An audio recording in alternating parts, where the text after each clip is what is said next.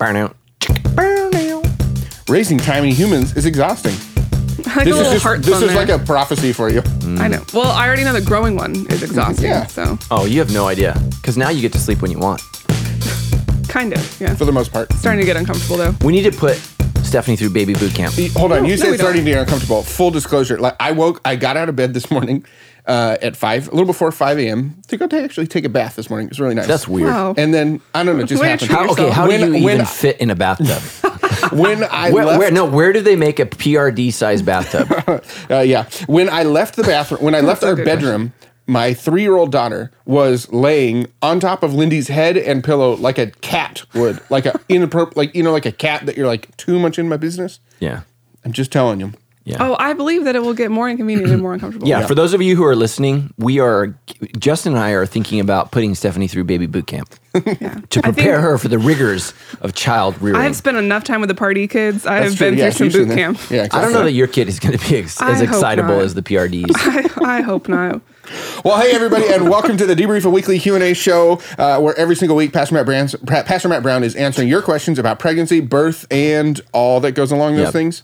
yeah, based upon my zero experience of giving birth to a child. Yeah. Exactly. Let's remember that. No, no, we'll be good- we'll be good. We're going to stick to tough questions about the Bible, and then most Mm-hmm. specifically this past weekend sermon, which was about love and Christmas, and we all know Christmas is a time for controversy. So it was a good one. it was a good one. But before we jump into the show, we need to quickly remind everyone how much they love us. Right now, we got to hit you with not just one, but two five star reviews and incredible feedback. This first one comes from what? Feels like a living room discussion. Here it is. Yes. Even living across the world in China, hello, I brought you with me from SoCal, is refreshing to listen to and be challenged with the truths from your discussions. At times, I feel like I'm in the room with you all. Thank you all for the work you put into this podcast and live in the talk. Thanks again, Pastor Matt, Stephanie, Tim, and even you, PRD. You get too teased too much. Sorry, bro. No, you were loved. Hey, Yeah, thanks, sometimes I feel like I'm in the room too. you are here right now. You're here right now. Speaking of you, look at we have another one. This one's amazing and insightful from DeBrown Jesus. Whoa. Yeah. I think they probably like perk up every time you've been saying this weekend, like, oh, yeah, you probably have some family members named Jesus. There's one. There we Here go. Yeah. So this says Pastor Matt brings great answers to tough questions and really brings a balance to hot button theological issues where most people run to extremes. Love the show. Love you guys. Keep doing what you are doing. You guys are making an impact on people's lives and helping people such as myself find healing in my marriage, personal life, and even in ministering to others after listening to content from the debrief. Thank you so much. You guys keep doing a phenomenal job. We will.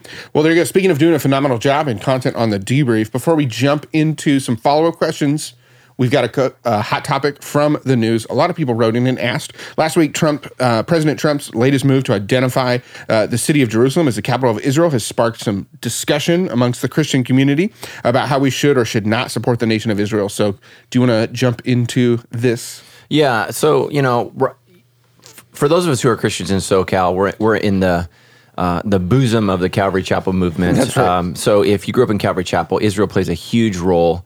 Um, in in their faith in the way that they see Christianity, you know, at Sandals Church, we are very very similar to Calvary Chapel, but we at Sandals are not as uh, enamored with being Jewish as perhaps the Calvary Chapel movement is. And so we've talked about this in our study on the debrief and through the book of Acts that I think the uh, Council of Acts 15 is definitive.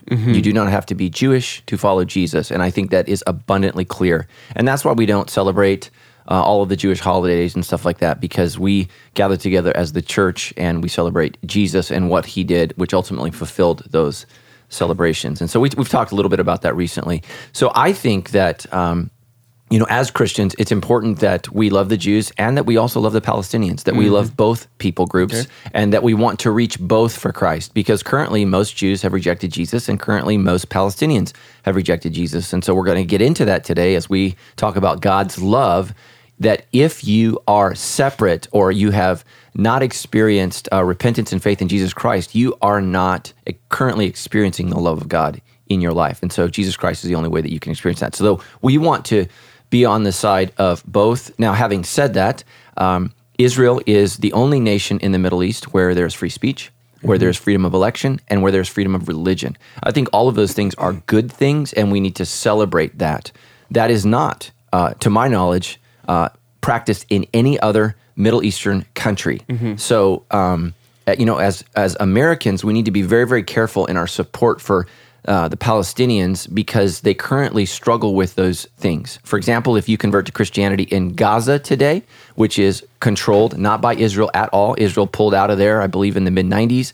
It is disastrous. If you give your life to Christ, you will be killed. And it happens on a regular basis. And we hear nothing about it. If you give your life to Christ in Israel, there may be some familial consequences with your Jewish or Palestinian family or your Yeah. Arab family. Yeah. Um, but you're going to be able to live, be protected, and worship God uh, in the nation of Israel. And it's important that we understand that that an Israeli does not mean you're Jewish. Does not mean you're a Jew. You can be Druze and be an Israeli. You can be Arab and be an Israeli. You can be Jewish and be an Israeli.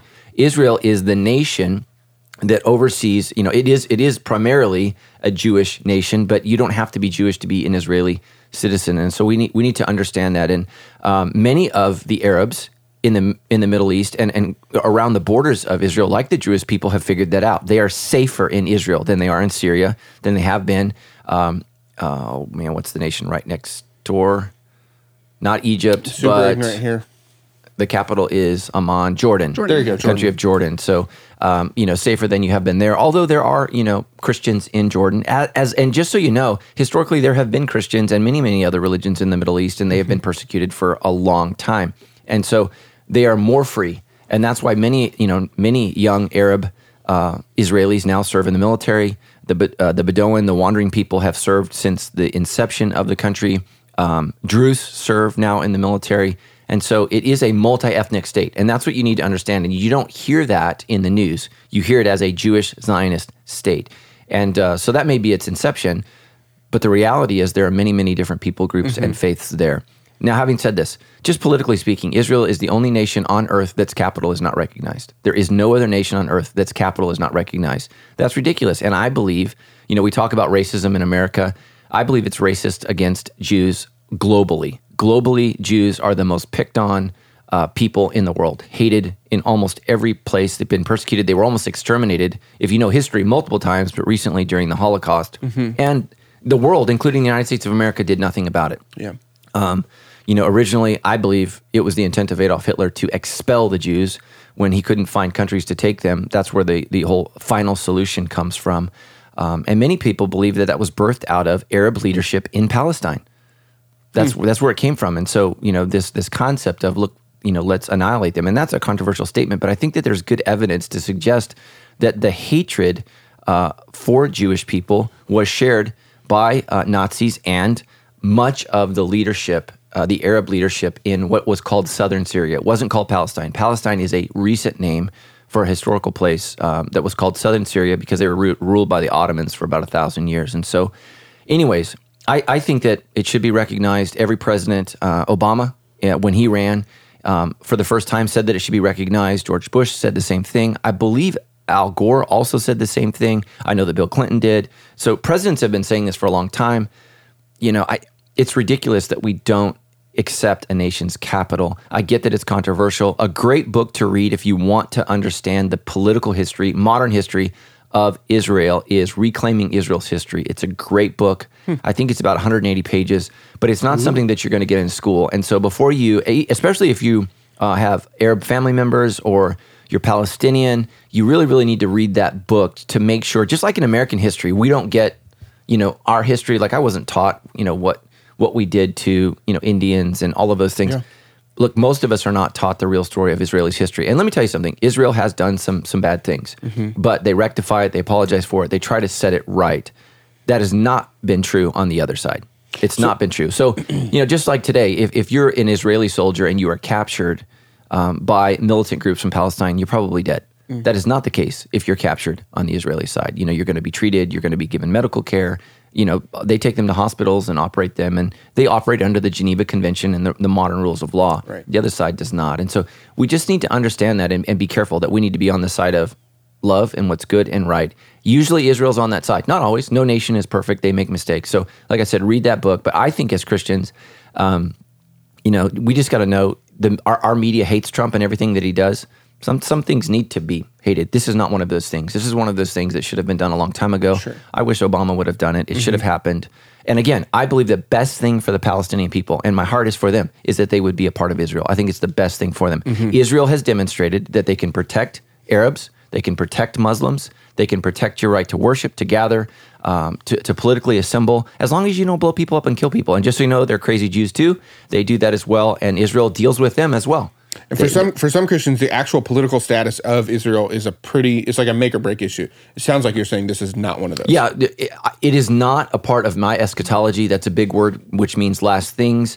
I believe that the most important thing for Jesus to return is that uh, Zechariah says that there will be a group of 10 worshipers in every tribe, tongue, tongue, and nation. Jesus says, Go and preach to all these nations. So I believe that there's going to be a representative from every culture, every people group on earth who worship the one true God. And when that happens, Christ will return.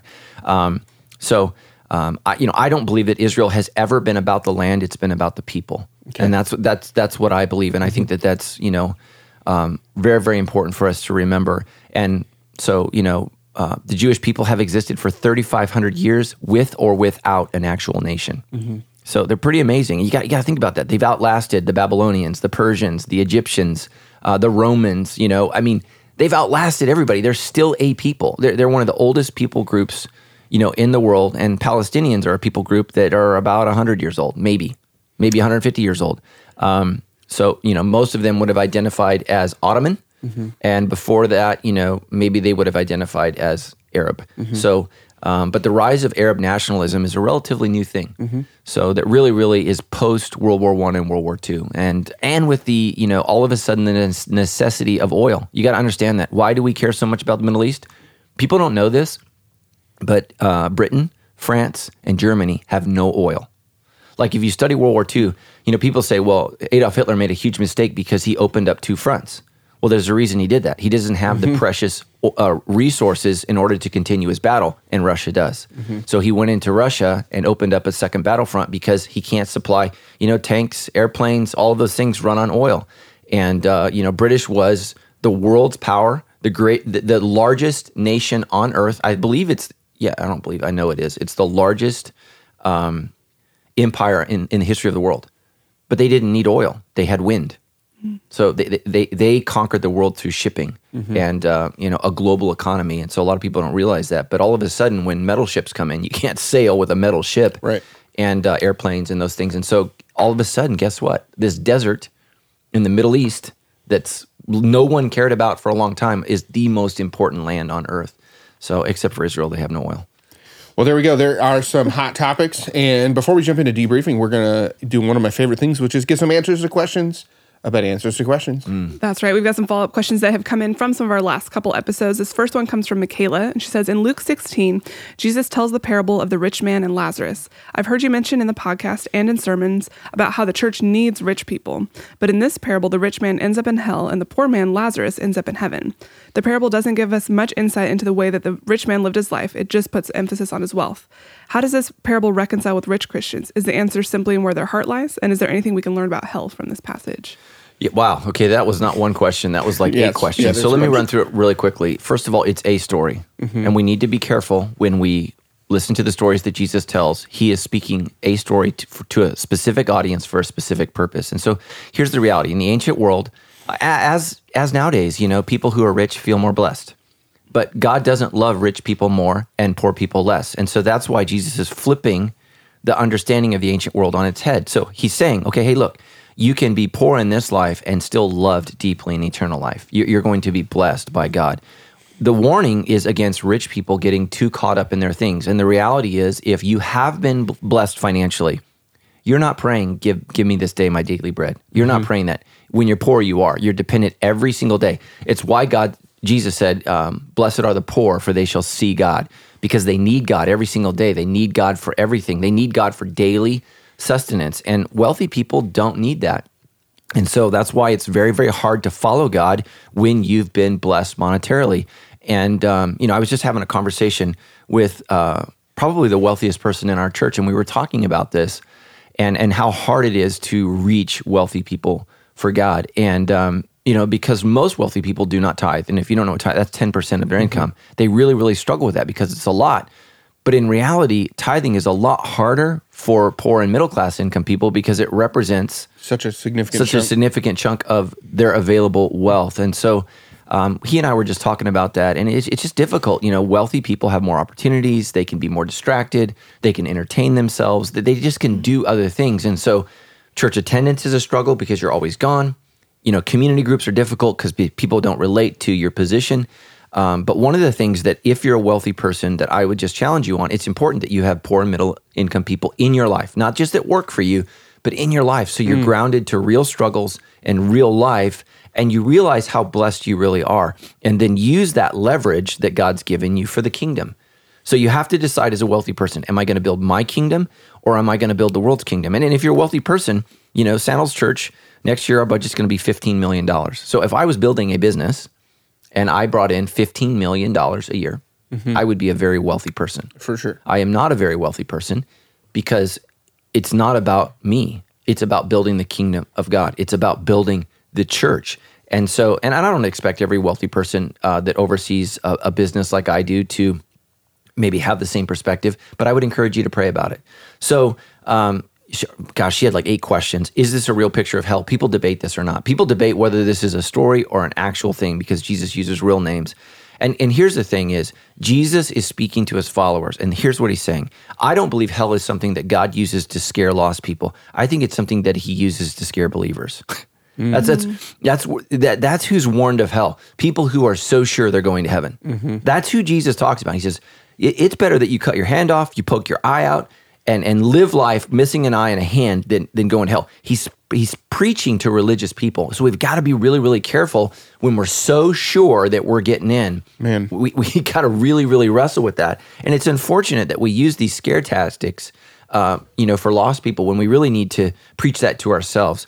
So, um, gosh, she had so many questions there. I no, think, I think you covered it. That's yeah. really good. Mm-hmm. Yeah, so I, I think it is it is a real picture of uh, the intermediary intermediary state between the final judgment. So I, I think right now, um, people are awaiting judgment either in the bosom of Abraham, so a waiting place with the righteous. Jesus calls it paradise.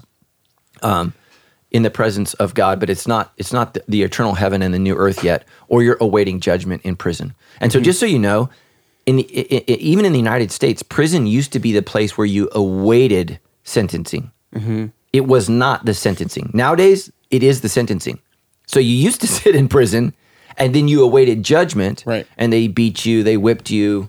Uh, mm-hmm. you, you, you had to do labor. You had, you know, you had to pay back your money or, or you were killed. So at some point in American history, simply waiting in incarceration became the actual punishment. That's not how it was in the ancient world. You awaited your sentence. And so Lazarus is awaiting his sentence, but he's not comforted. He's thirsty, it's hot, he's in torment. It's mm-hmm. not a place of pleasure. It's not like the life he was used to. Mm. And so, you know, if you're rich, bet on eternal life, invest in eternal life. And um, that's what I would encourage you to do. But I, you know, I don't think God uh, hates rich people. He warns them. Mm-hmm. You have more. Be mm-hmm. careful. Go back to the parable of the talents. God gives some 10, some five, and some two. And what he expects is the one who's been given much, you got to do a lot with it. The one who's been given a little, you got to do you know, as much as you can with that.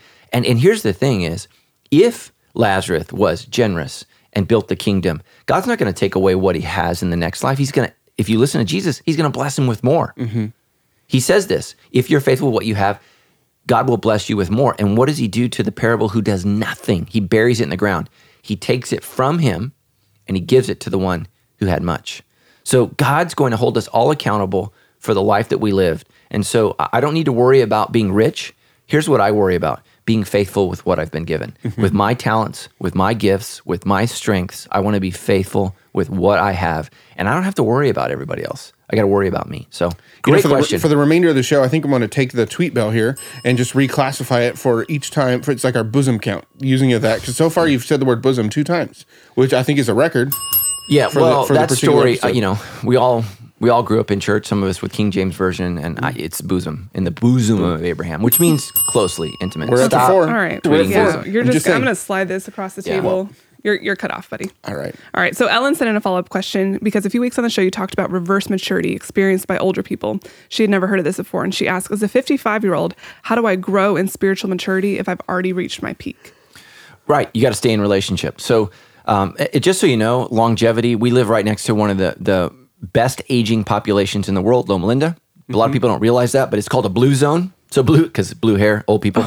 Oh, Yeah. So, so here, here's what they've studied that around the world, right? Diet and exercise, those are important. But so is religious community. Religious community, because oftentimes when you have uh, family, they grow up, move out, and go do their own thing.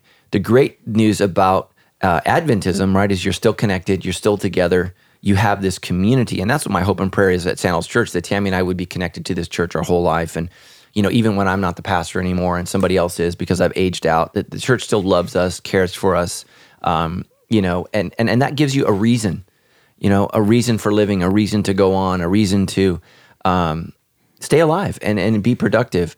And um, so I forgot the question.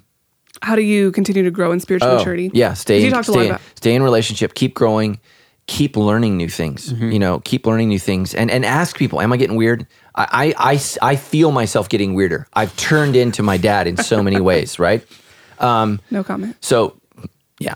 So you you you've got to and my dad is turning in his dad in so many ways. You've got to continue to push against that because when we say that, what we mean is we're we're, we're turning into the worst qualities of our parents. If there's good qualities, press into that. Become like that. You know, if, you know, become a model of that. You know, or you learn from their model and press into that.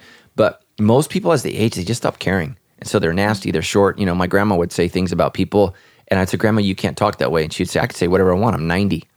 I was like, man, I don't think that that's the attitude of Jesus. you know? So, um, yeah, the first time I read about that was in a book called The Road Less Traveled by M. Scott Scott, Peck. Great book where he talks about the veneer of maturity fades as you age. And so, um, yeah, and that's why old people, you know, they tend to get so upset and so angry and they complain a lot. And that's what kids do. There, there you go. All right. Well, we're going to jump in and start debriefing week two of More Than a Manger from your sermon this weekend as you talked about how God deals with loneliness. Uh, this weekend, you talked about how that God's love is conditional based on our acceptance of Jesus as our Savior. Not surprisingly, we've got quite a few questions coming in to clarify your statements about this. So, how does the idea of God's love being conditional fit with Romans 8 38, which says, Nothing can ever separate us from God's love, neither death nor life, neither angels nor demons, neither our fears for today nor our worries about tomorrow, not even the powers of hell can separate us from God's love. Right. So um, I- the, the question is actually answered in the end of that verse.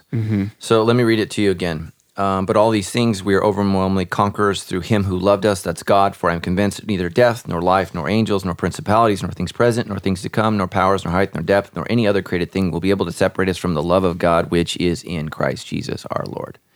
So part of the problem is is there was a time in our in, in in history where God's love was not understood. So we understood God as just, powerful, all-knowing, almighty. But people didn't feel like they could be- befriend God or connect with God because God was almost emotionless, which that's not true. So we we could do literally 10 podcasts on this issue. Mm-hmm. So understand this, you know, I would encourage you to stop back, pull over, listen to this podcast a couple times, but understand this, God is a person. Now you're people mm-hmm. right? You- You're both people, you're persons, and that's who God is, and that's the nature that we share of God. So God is real and God is personal. So the John defines God as love. So yes, God loves all people, not because of who we are, but because of who He is. Mm-hmm. So the, the Bible teaches that love emanates from God, just as life emanates from God. Everything comes from God. So when we understand and we talk about God's love, we need to not use one word to summarize all that God is. Because, right, we as persons, we have different kinds of love. So as a person, I have a love for my wife that is unique and it's just devoted to her.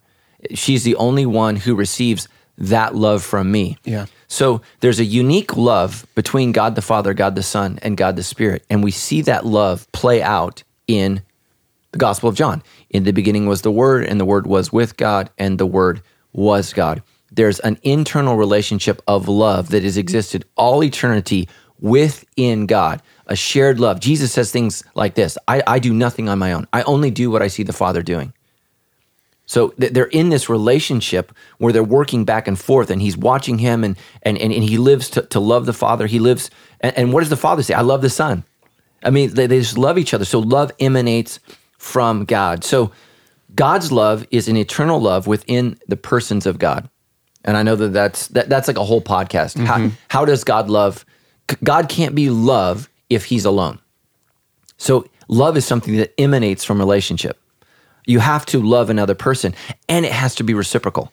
Like for example, you can't say, "Oh my gosh, I totally love him or love her." Well, are you guys because we say that like I remember when I was in India, we went to that those persons say, "Oh, I love Michael Jackson." No, you don't. Mm-hmm. You worship Michael Jackson, but you don't love because in order for you to love him, Michael Jackson has to love you. It has to go mm-hmm. back and forth. We can be mm-hmm. infatuated with someone, Yeah. but we cannot love them. Okay. Love is something that has to, to it, it takes two parties. It takes, and when I'm going to talk about this, true love is covenantal. I'm going to do this, you're going to do that. And that's why if you're living together, you can't say that you truly love each other apart from a covenantal marriage. Hmm. That's that's what's so important about marriage. If if you're if you call yourself a Christian and you're living together and you're not yet married, this is why you need to get married because God's love is covenantal. I'm going to do this and you're going to do this. We are committing to this together. So God is eternally committed to the Father, the Son, you know, and the Holy Spirit. They're committed to each other and, and they love one another deeply. And their love is so deep, they're distinct, but they're inseparable, uh, with the exception of whatever happened on the cross, and we'll learn about that, I guess, in heaven. So God's love, God's love that's eternal, um, uh, is within Himself. Next, God's love is uh, providential. So John three sixteen, for God so loved the world. Yes, He does, and He blesses us with uh, air, sun, rain, food. Right. It doesn't matter whether you're good or evil. God blesses all of us with those things. He loves us. He has providential love. Mm-hmm. The earth, everything in it is created just for us. Of course, He loves the cre- the world because He created it. It's His, and He said it was good, and He loves it, and He cares for it. But here's the thing about God's love God's love is redemptive. He wants to redeem it. So it's interesting. God loves the, wor- the world, but the same guy who wrote John 3.16, what does he say in 1 John about us loving the world? Ooh. He says we are not to. Mm-hmm.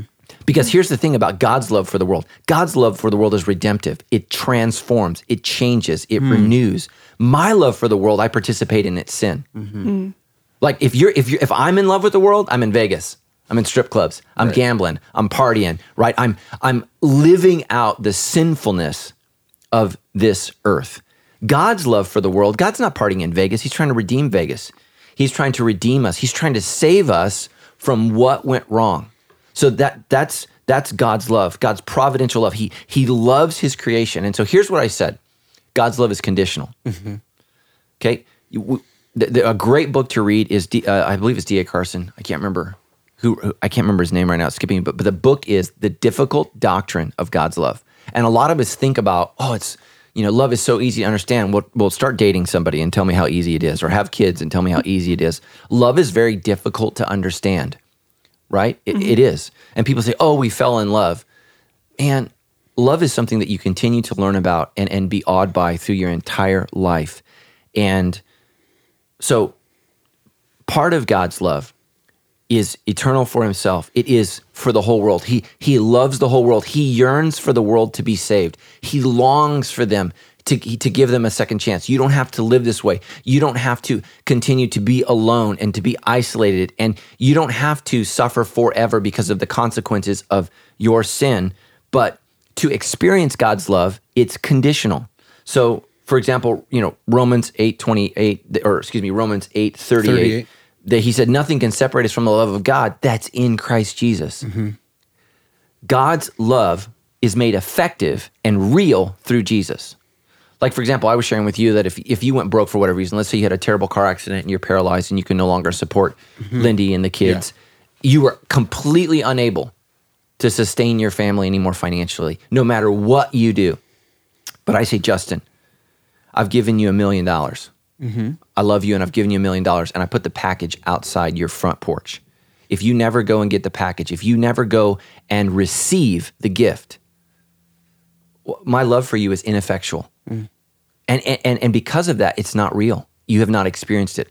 Love is something that's to be absorbed, experienced, and felt. Hmm. We absorb and experience and feel the love of God through Jesus, and it cannot be felt any other way. Every single verse that you read about in the New Testament will talk about the love of God being experienced through Jesus, sustained through Jesus. It's all from Jesus. And so when God says he loved the world, what it means is he, he wishes us well. He, he, he, he loves because that's who he is, and he wants to give us a second chance. He cares about us, but we also have to understand that God loves justice. Mm-hmm. So, Micah 6 8, what does the Lord require of thee? To love justice, to love mercy. And God is both. God both loves justice and he loves mercy.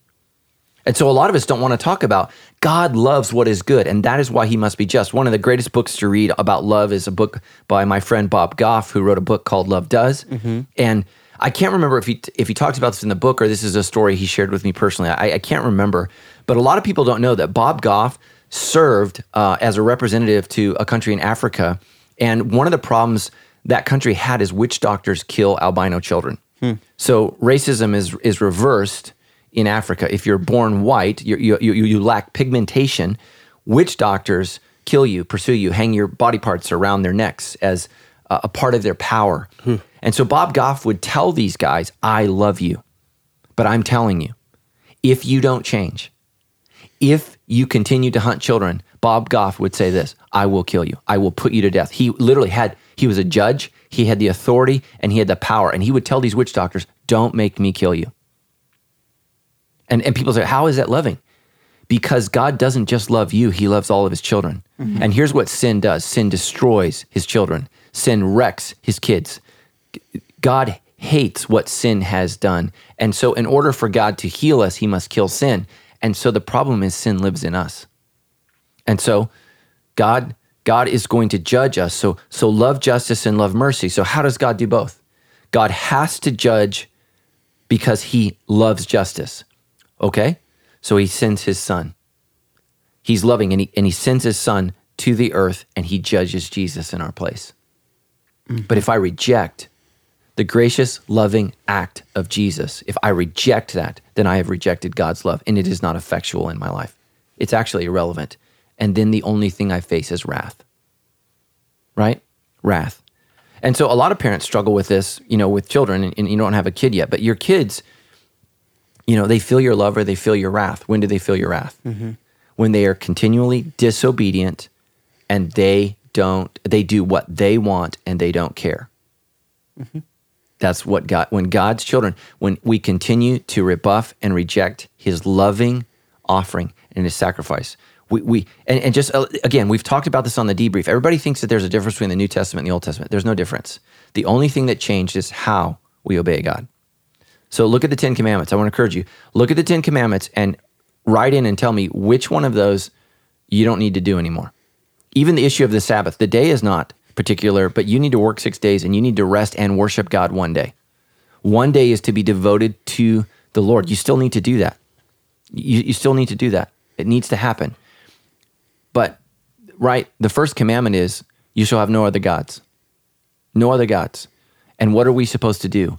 It's interesting. We're to love him and obey him. Mm. What does Jesus say the greatest commandment is? To love your God with all your heart, soul, mind, and strength. Jesus is saying, love the one and only God with everything that you have. Jesus says it's still the same. It hasn't changed at all. So when you run through the Ten Commandments, you come to Exodus chapter 20, I think it's verse 6.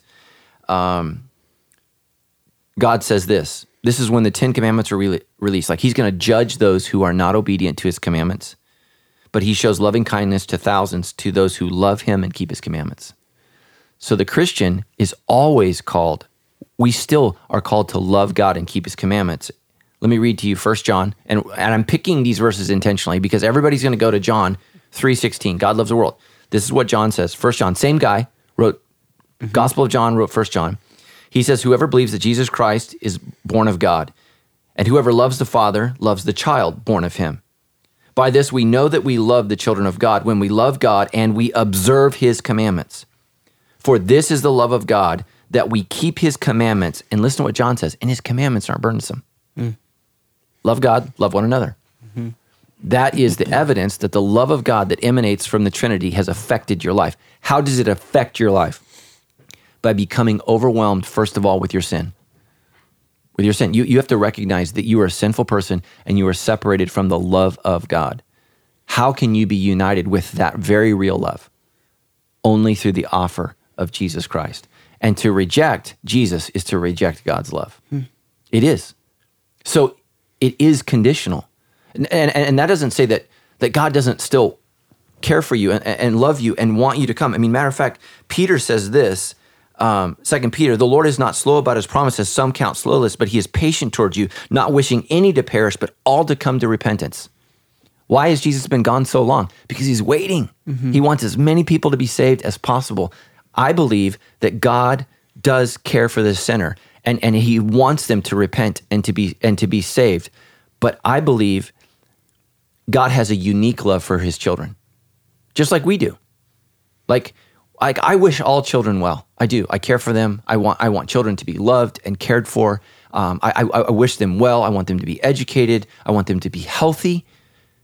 But I love my kids in a very special way, in a very very deep way.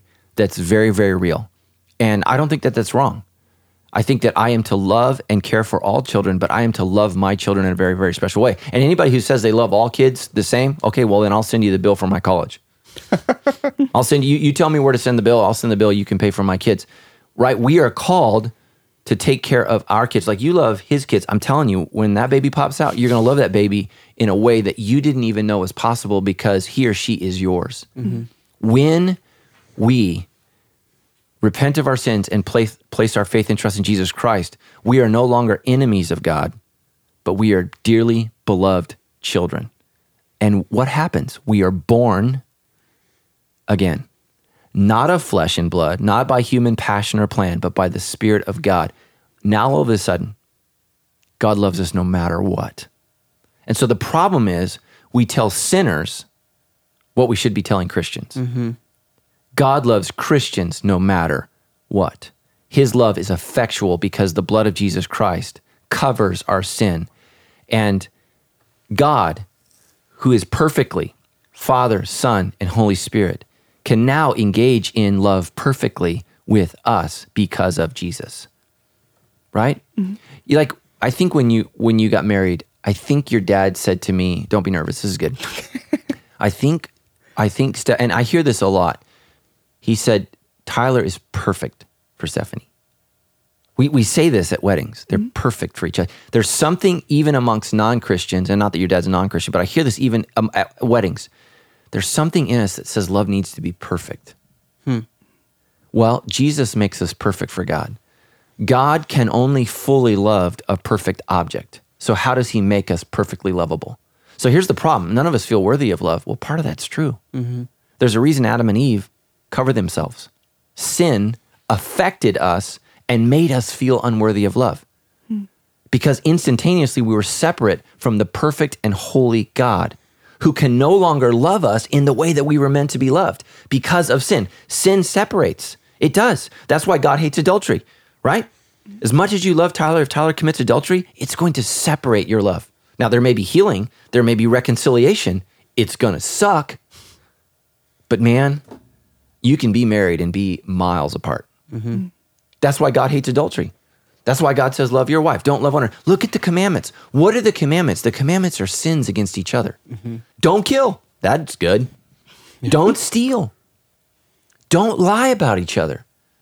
Don't focus on what everybody else has and want it. Right? Don't, don't commit adultery. Man, love God and love each other. Those are the commandments. It's very, very simple. So, you know, and I'm summarizing this, and, and, and if you're a theologian, I'm, I'm intentionally not using theological terms because I think that those are confusing. But, but understand this when I say God's love is conditional, all relationships have conditions. They do. I, I said one time to a person, I will love you no matter what. Boy, do I regret that. Hmm. Because there are things that people can do to you. They can so grieve you, they can so wound you, they can so hurt you. I've even seen parents go through this with children parents have become or children have become so sinful, so selfish, so evil. I, I've been to funerals where parents are grateful that their kid is dead. Hmm.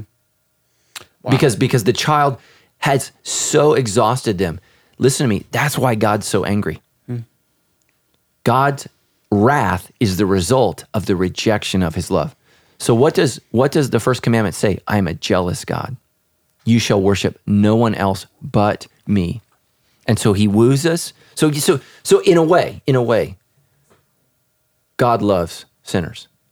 But there is, there is, is there is an effective and perfect way that God loves Christians, and it's different. It's different. So Paul says this as far as it depends upon you, be at peace with all people. The same guy says that we should do good to all. Christians are to be good to everyone because everyone is created in the image of God. And then he says these words, and a lot of Christians don't pay attention to this, especially to those of the family of faith. Yeah. Listen to me. If you're a Christian, you and I are brothers and sisters in Christ forever. I am related to you forever in God. And I am to love you, care for you, and serve you. I am. Like this week, you know, you know, um, I had to do a funeral, and it was extraordinary death. You guys were there. It was terrible. Twenty year old who lost their life in in um, Uh, Iraq, serving our country, and I did that because man, these people go to our church, mm-hmm. and, and the death was extraordinary, and I, I got to move heaven and earth, you know, metaphorically, to be there so that I could be there because we care about it. We care about one another. We love one another. Each other matters to us, and so we need to to live that out. So God's love is is conditional, and all relationships have conditions. And so when you look, how does God engage in love with His people? It is always covenantal. With Abraham, with Moses, and for us Christians, it's through Jesus. It's through Jesus, and so you know, there's all kinds of arguments and all kinds of of of you know divisions in the church, uh, not just over Israel, Israel, but over the nature of God and and how we're saved. But the bottom line is everyone has to acknowledge that people are responsible to say yes to Jesus. You're responsible, and you will be held accountable. And um, and I, and I, believe that sinners have a real choice to make. They can they can choose God, uh, and they can choose to reject God. I believe that. I believe the gospel is real. It's a real offer to enemies, and you need to understand that. If we reject Jesus, we are enemies of God you know, uh, on Monday, uh, I did that funeral of, um, you know, the 20 year old who gave his life Yeah. in defense of our country. Imagine if I stood up there and said, This means nothing to me and this is ridiculous. Can you imagine if I said that? Here I am with a mother sitting five feet in front of me, grieving the loss of a 20 year old son who died for us. Can you imagine if I said that's ridiculous? If I, if I didn't consider that praiseworthy, if I didn't consider that honorable, and yet here's the here's the reason that we need to understand that God's love is conditional because when we say God just loves everybody, what we're really doing is we're diminishing the work of the cross. God loved everybody so much that he sent his one and only son.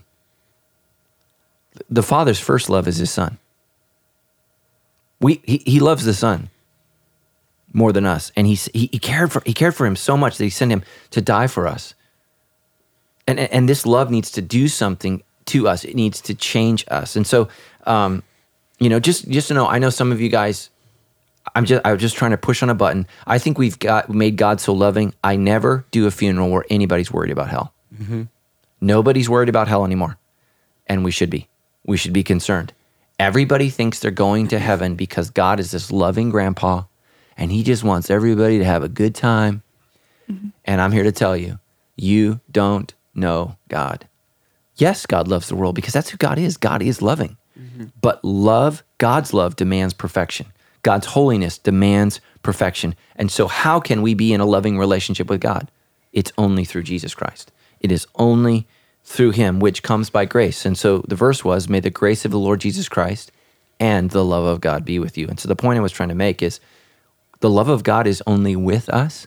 It's only with us when we're with Jesus. And so couple weeks ago, you did the whole John 15 passage. That whole passage is about remaining in God Yeah. and he will remain with us. We have to make the decision to be with God. And the commandment is not burdensome because what do we discover when we discover Christ? That God deeply loves us. That that even while we were sinners, Christ died for us, and we experienced the love of God through the death of Jesus. Um, and so the death of Jesus makes the love of God experiential. And listen to me, if you can't experience love, then it's not real in your life. Like a lot of parents or a lot of kids will say this, well, I know my dad loved me, but I never felt it. I never experienced it. And what they're really wrestling with is, did my dad love me? Because we must ex- we must experience and absorb love for it to be real. How so?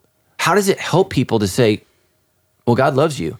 Well, what that really does is it puts the attention and focus on them rather than God. Hmm. And what John three sixteen really needs to do is put the attention and focus on God and Jesus. And so let's even read John three sixteen real quickly, um, because a lot of people love to pick and choose which verses they want to share. For God so loved the world that he gave his only begotten Son, that whosoever believes in him will not perish but have eternal life. Sounds good. Let's put it on a poster. Yep. For God did not send his Son into the world to judge the world, but that the world might be saved through him. And so people love those two verses. Nobody ever quotes the next verse. He who believes in him is not judged, but he who does not believe in him has been judged already, because he has not believed in the name of the only begotten Son of God. You, so, so we want to run around and say God, God already, God, God. I mean, so God's love is not effective in their life. They're judged. They stand condemned forever. And so, um, and, and again, so God is love. The Bible says He takes no pleasure in the judgment of the wicked. God doesn't get excited about that. He, he doesn't want them. Uh, to, to- he wants them to repent. He wants them to turn. He wants them to live because He is loving. He is a loving God.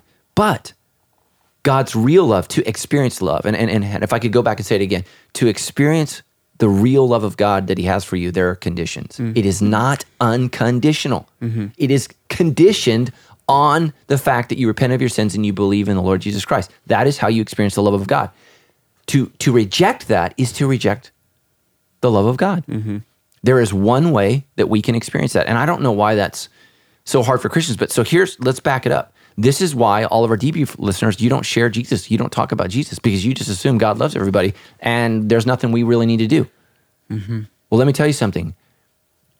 We, we, we, we owe it to our friends and our family members to share Jesus. This is how this is how you can experience God. This is how you can connect with God. This is why Jesus' name means Emmanuel. He's with us. He's with us. And so this is how we experience the love of God. We experience it through the work and person of Jesus. Have you ever seen the YouTube video of uh, was it the Penn and Teller, the magician guy? Oh, yeah. Uh, the one who's a, he's an atheist, and he talks about how there was a Christian trying to share about Jesus with him, and he's like, I, he's like, you know, we always say we get annoyed with these people for trying to tell us the good news about Jesus. He's like, what I want to know is how come more Christians don't do this? Mm-hmm. Like, He's if you believe that this is Yeah. the only way to live, like have life, yeah, then why would you not tell people? Yeah, It's he's cool like, to not tell people. sounds like Well, everybody and, else and, hates here- me. and here's the reality: we so focus on the love of God, we really don't believe. Hmm. We, we've we've become so enamored with the love of God that we've forgotten the fear of God. We have forgotten the justice of God. We have forgotten the holiness of God, and all of those things are true. God is not just perfected love; He has perfected holiness. He has perfected goodness. He has perfected power. He has perfected uh, knowledge. He is perfect in every way. And so, how on earth do we connect relationally with a God like that? Jesus. That's it. And so, um, you know, um, Psalms 103:11 is another great verse. For as high as the heavens are above the earth, so great is His steadfast love towards those who fear and obey Him.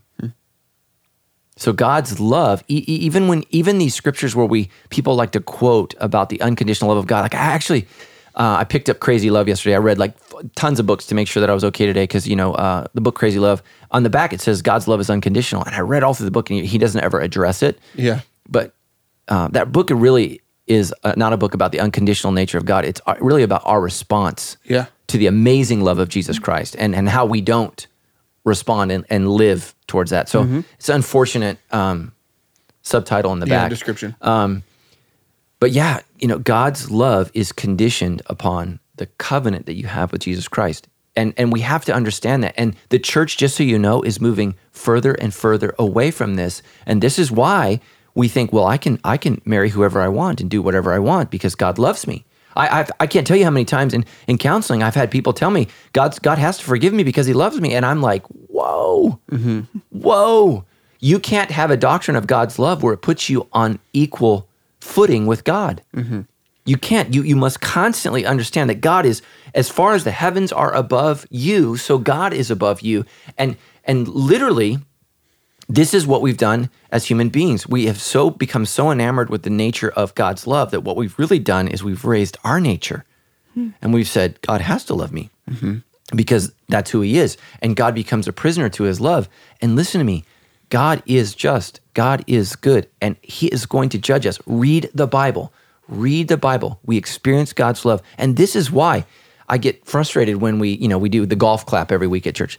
People don't really realize what they've got in Jesus. Mm-hmm. Mm. They don't realize what Jesus Christ has done for them. And God's love does not motivate them. And um, what what you need to do instead of being critical of me saying God doesn't love everybody, you need to be overwhelmed with the fact that God loves you through Jesus, and you need to be mm. thankful for that. And you need to fall on your face and just say, God, I am so sorry for not adequately appreciating what Jesus Christ did for me on the cross. Yeah.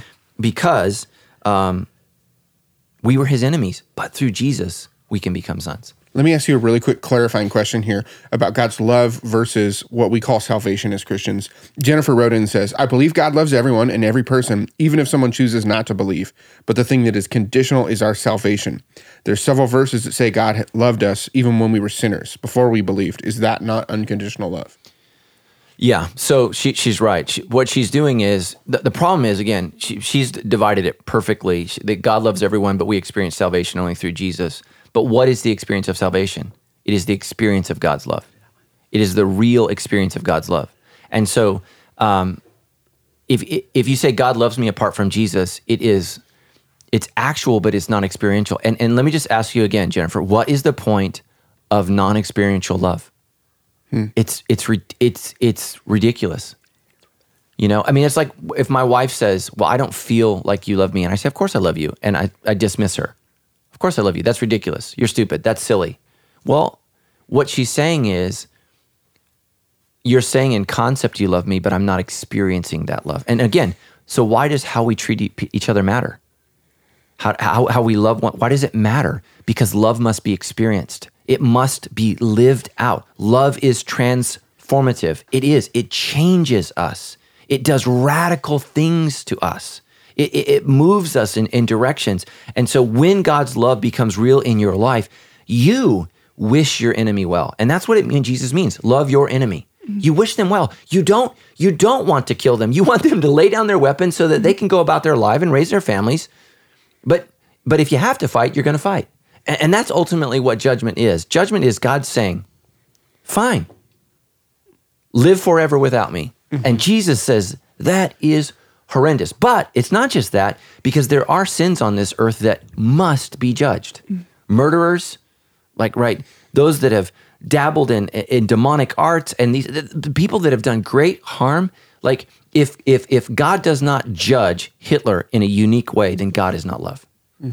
Bob Goff is a loving judge, and so he threatens the witch doctor with real death. I will kill you if you don't stop. This is what God is saying. I will destroy you. Jesus says, Don't fear the ones who can kill just the body. Feel the one who can kill both the body and the soul. That's God.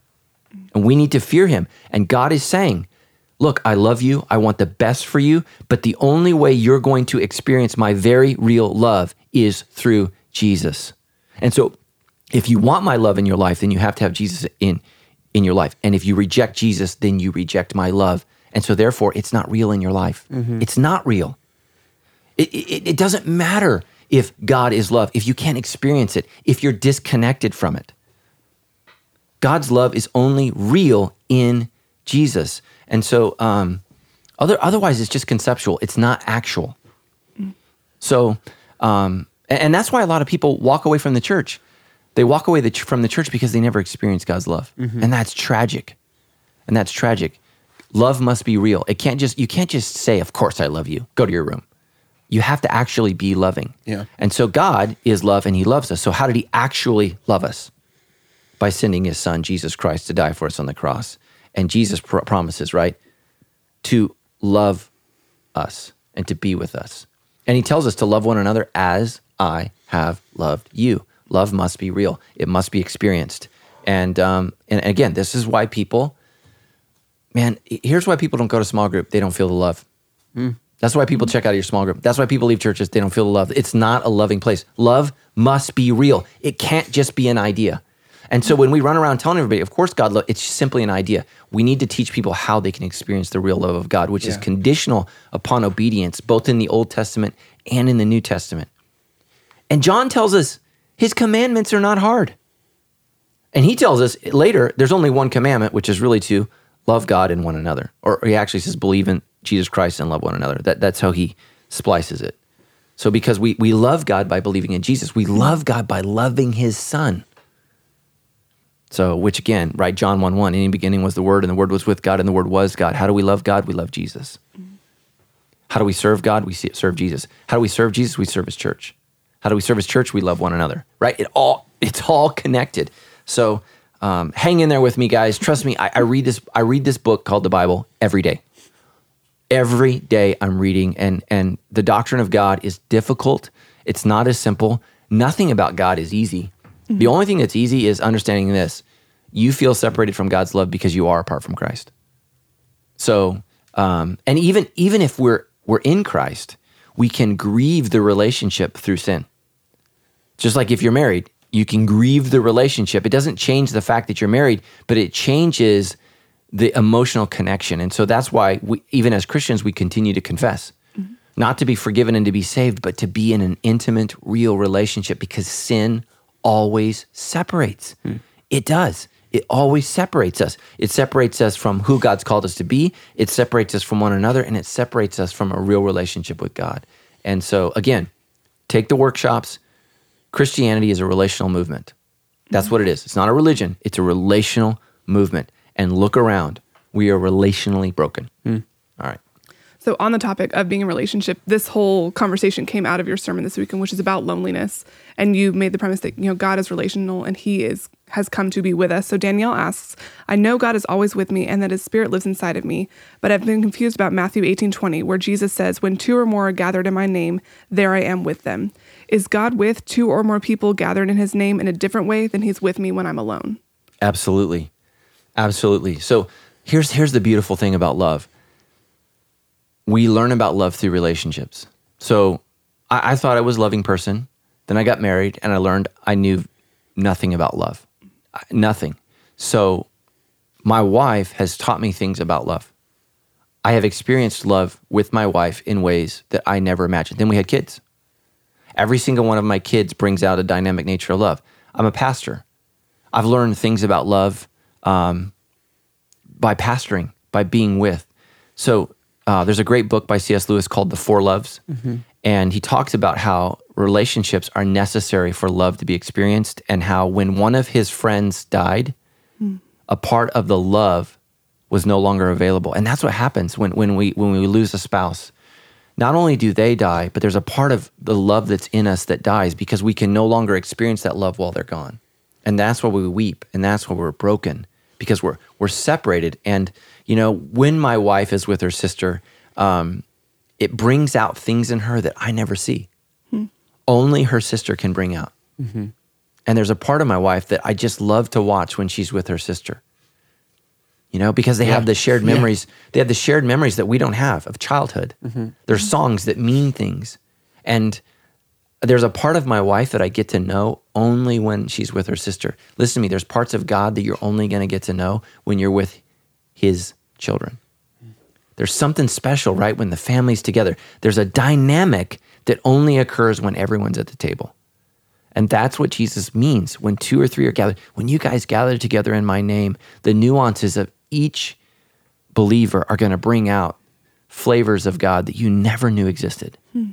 And that's what's happening. You know, people come to church and um, they say, "Oh, I just love your teaching." What what they're really, what they're saying is, "Man, you're you're, you're making food taste in a way that I ne- I never knew it could taste." God's using me to speak to them, and He's using my personality and my spiritual giftedness that He's placed in me to teach them about who God is. That's what's happening. Um, and so hopefully that's what's happening today is you're understanding that that love has to be relational. So to experience the love of God, you must be in relationship with God. You you you can't say God loves me and, and be apart from relationship. It doesn't work that way. Love only exists, real love, supernatural love only exists in relationship. Um, infatuation, lust, all of those things. Um, and, and I believe exists in you know in the um, the context of free will. You know, God does not force Himself as a lover on us. We have a word for that in English. It's called rape. God woos, draws, yearns, longs for us, right? Um, and so th- that's if, if if you're wondering why it's so hard to connect with God, part of who God is, right? Because He wants you to love Him, is He has to hold back because who He is is overwhelming. It's kind of like when a uh, a woman's too beautiful, like every guy's in love. It's like you, dude, sh- you're not in love. She's just is amazingly beautiful. It it incapacitates men's ability to truly love. It's like, you know, Helen of Troy launched a thousand ships. She made men stupid. That's how beautiful. So God withholds his beauty. I mean, think about Jesus. The Isaiah said he's not going to be attractive. He's not you are not going to be drawn to his face. Hmm. You're going to be drawn to his person. Let's talk about that really quick before we close. I just have been wondering how would you kind of connect a lot of this stuff that we've just been talking about to this concept of Christmas, to the idea of Jesus coming as a young boy, and you know we're less than two weeks away for Christmas. What is what is all of that? How does that connect back for us? Yeah, so I would say this: God is love, and um, you know, um, you know, Stephanie, how long you been married? Uh, six, seven months. So, so here, here's the ideal way. Stephanie and Tyler get married, and they love one another so much, and that love for each other is so special and so powerful that it wants to be shared. So, how do you share that? You have a child, and that, and that's the way it's supposed to work in a healthy environment. Now, many of us we we did not grow up in that environment, but that's what it's supposed to be. So, Stephanie and Tyler love one another so much, right? That out of that love comes this child, and their love will grow it, it will grow. And so that's why everybody who says, "Oh, I just I'm getting disconnected from sandals because it's getting too big," their love is growing cold. Hmm. Love grows. You know, you don't need a bigger heart. You need to confess your sin. Hmm. That, that's that's that's the reality. And so they're they're gonna they're gonna love this child. And and here's the thing is, Stephanie and Tyler's love for each other is gonna grow mm-hmm. Yeah, as they do the hard work of raising this child. so here, here's the thing is is God gets to love within himself in a special unique way by loving his creation. There's an experience of God. He's a person and his love gets to operate and interact with us in a way that somehow enhances the love that was already perfected. God the Father got the Son. Man, it's it's it's a dynamic thing. Love can be perfect and yet grow. That's the thing that's that's amazing, and that's why Paul says love never fails. It, it's it, love is eternal. Like it just it just keeps going and growing, and can somehow be perfect and yet expand. And and that's the thing about love that's just just amazing. And so here's here's the thing: there was so much love within who God is that when John tries to tell us who God is, he just uses the, the word love. God is love. And so there's so much love in there that it emanates that he wanted to share that love and expand that love. He created mankind. But to remain to remain in covenantal love, which is what perfect love is, covenantal love. What does Jesus say? I do what the Father tells me to do. Mm. People don't realize this. On the cross when Jesus says, "Not my will, but your will be done," what he's saying is I love you. Hmm. I love you. And, and and let me tell you something um, if your marriage is struggling, if you can both say, Not my will, but your will be done, and you begin to submit to one another, which, by the way, is what the Bible says perfects marriage, yeah. you're going to experience covenantal love, real love. And it's a powerful love. Um, love does not demand its own way. Jesus says, Not my will be done, but your will be done. And he does it. And so we're separated from God's love. We're separated from God's love. We are the enemies of God. We are rebels. We are rebels. Listen to me. We killed his prophets. We've disobeyed his laws. We, he sent his son and, and he was murdered. His name is profaned. Every single day, you hear Jesus' name in vain, right? You, you, you, you, you can say a homosexual slur and lose your job. You can take the name of Jesus in vain anytime you want. You will never lose your job. You nothing, nothing bad will happen to you whatsoever. Right? I mean, one of the do not take the Lord's name in vain. We misuse the name of the Lord every single day through our actions and through our words. So we're separate from the love of God. But here's the amazing thing there's so much love within God that He sent His own Son to give us a second chance at love, a second chance at love. and with the hope that we could be together with him forever. But we are currently separated from the the effect the effectual nature of God's love. And that's the beauty of Christmas is we have a second chance to experience God's love. And we, listen to me, as Christians, we're mandated to share God's love with people.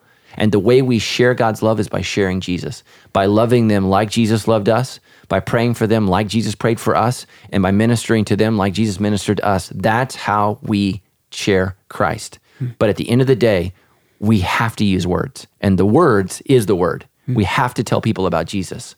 The reason I'm doing this, the reason I'm here, the reason I'm care for you is God's love has so dramatically changed my life and touched me that I would be evil to not share it with you. Yeah. And so I am I am compelled. And so uh, let me close uh, with what Paul says.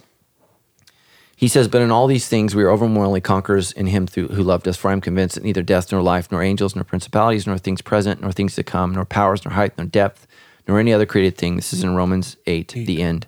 Will be able to separate us from the love of God, which is in Christ Jesus. Now listen to his heartbreak. Romans nine one. I am telling the truth in Christ, and I am not lying.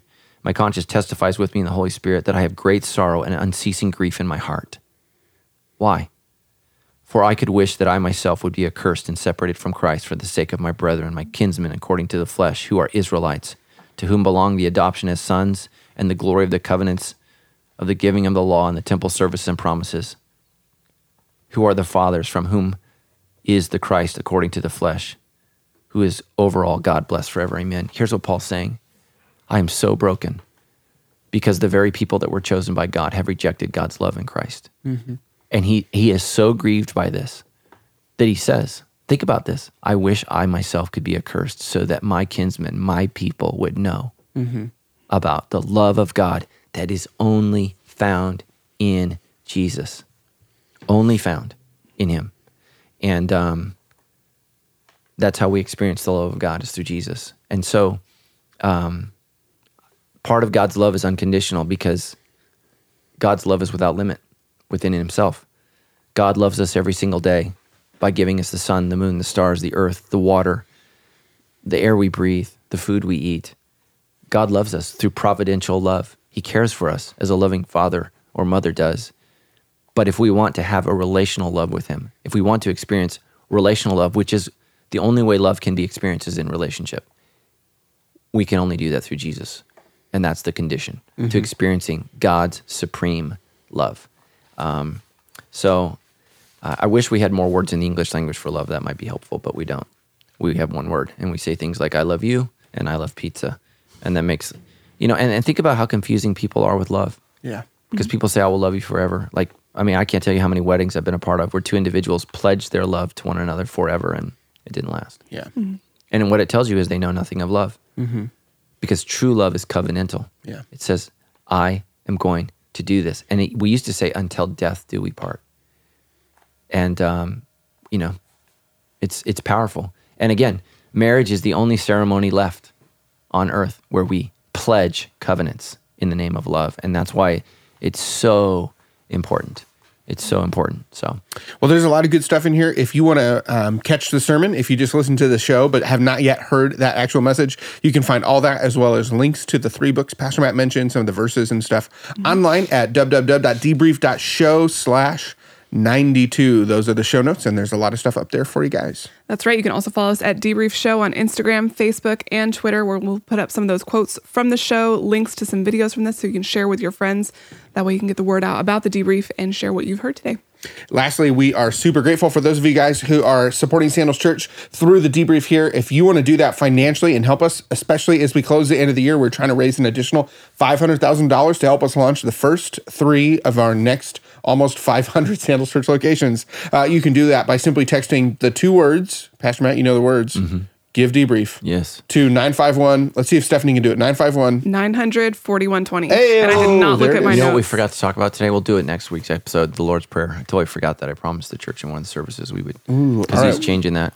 Okay, well, he did not break his promise intentionally. We will Yeah. come back at you Yeah. next week with the Lord's Prayer. That's right. And if you've got questions on that from what you've heard in that message, you can always send us questions at our website at www.debrief.show or by sending us a message on Facebook. We would love to get your questions here on the show. We'll get to some of these questions on loneliness that we did not get to cover this week.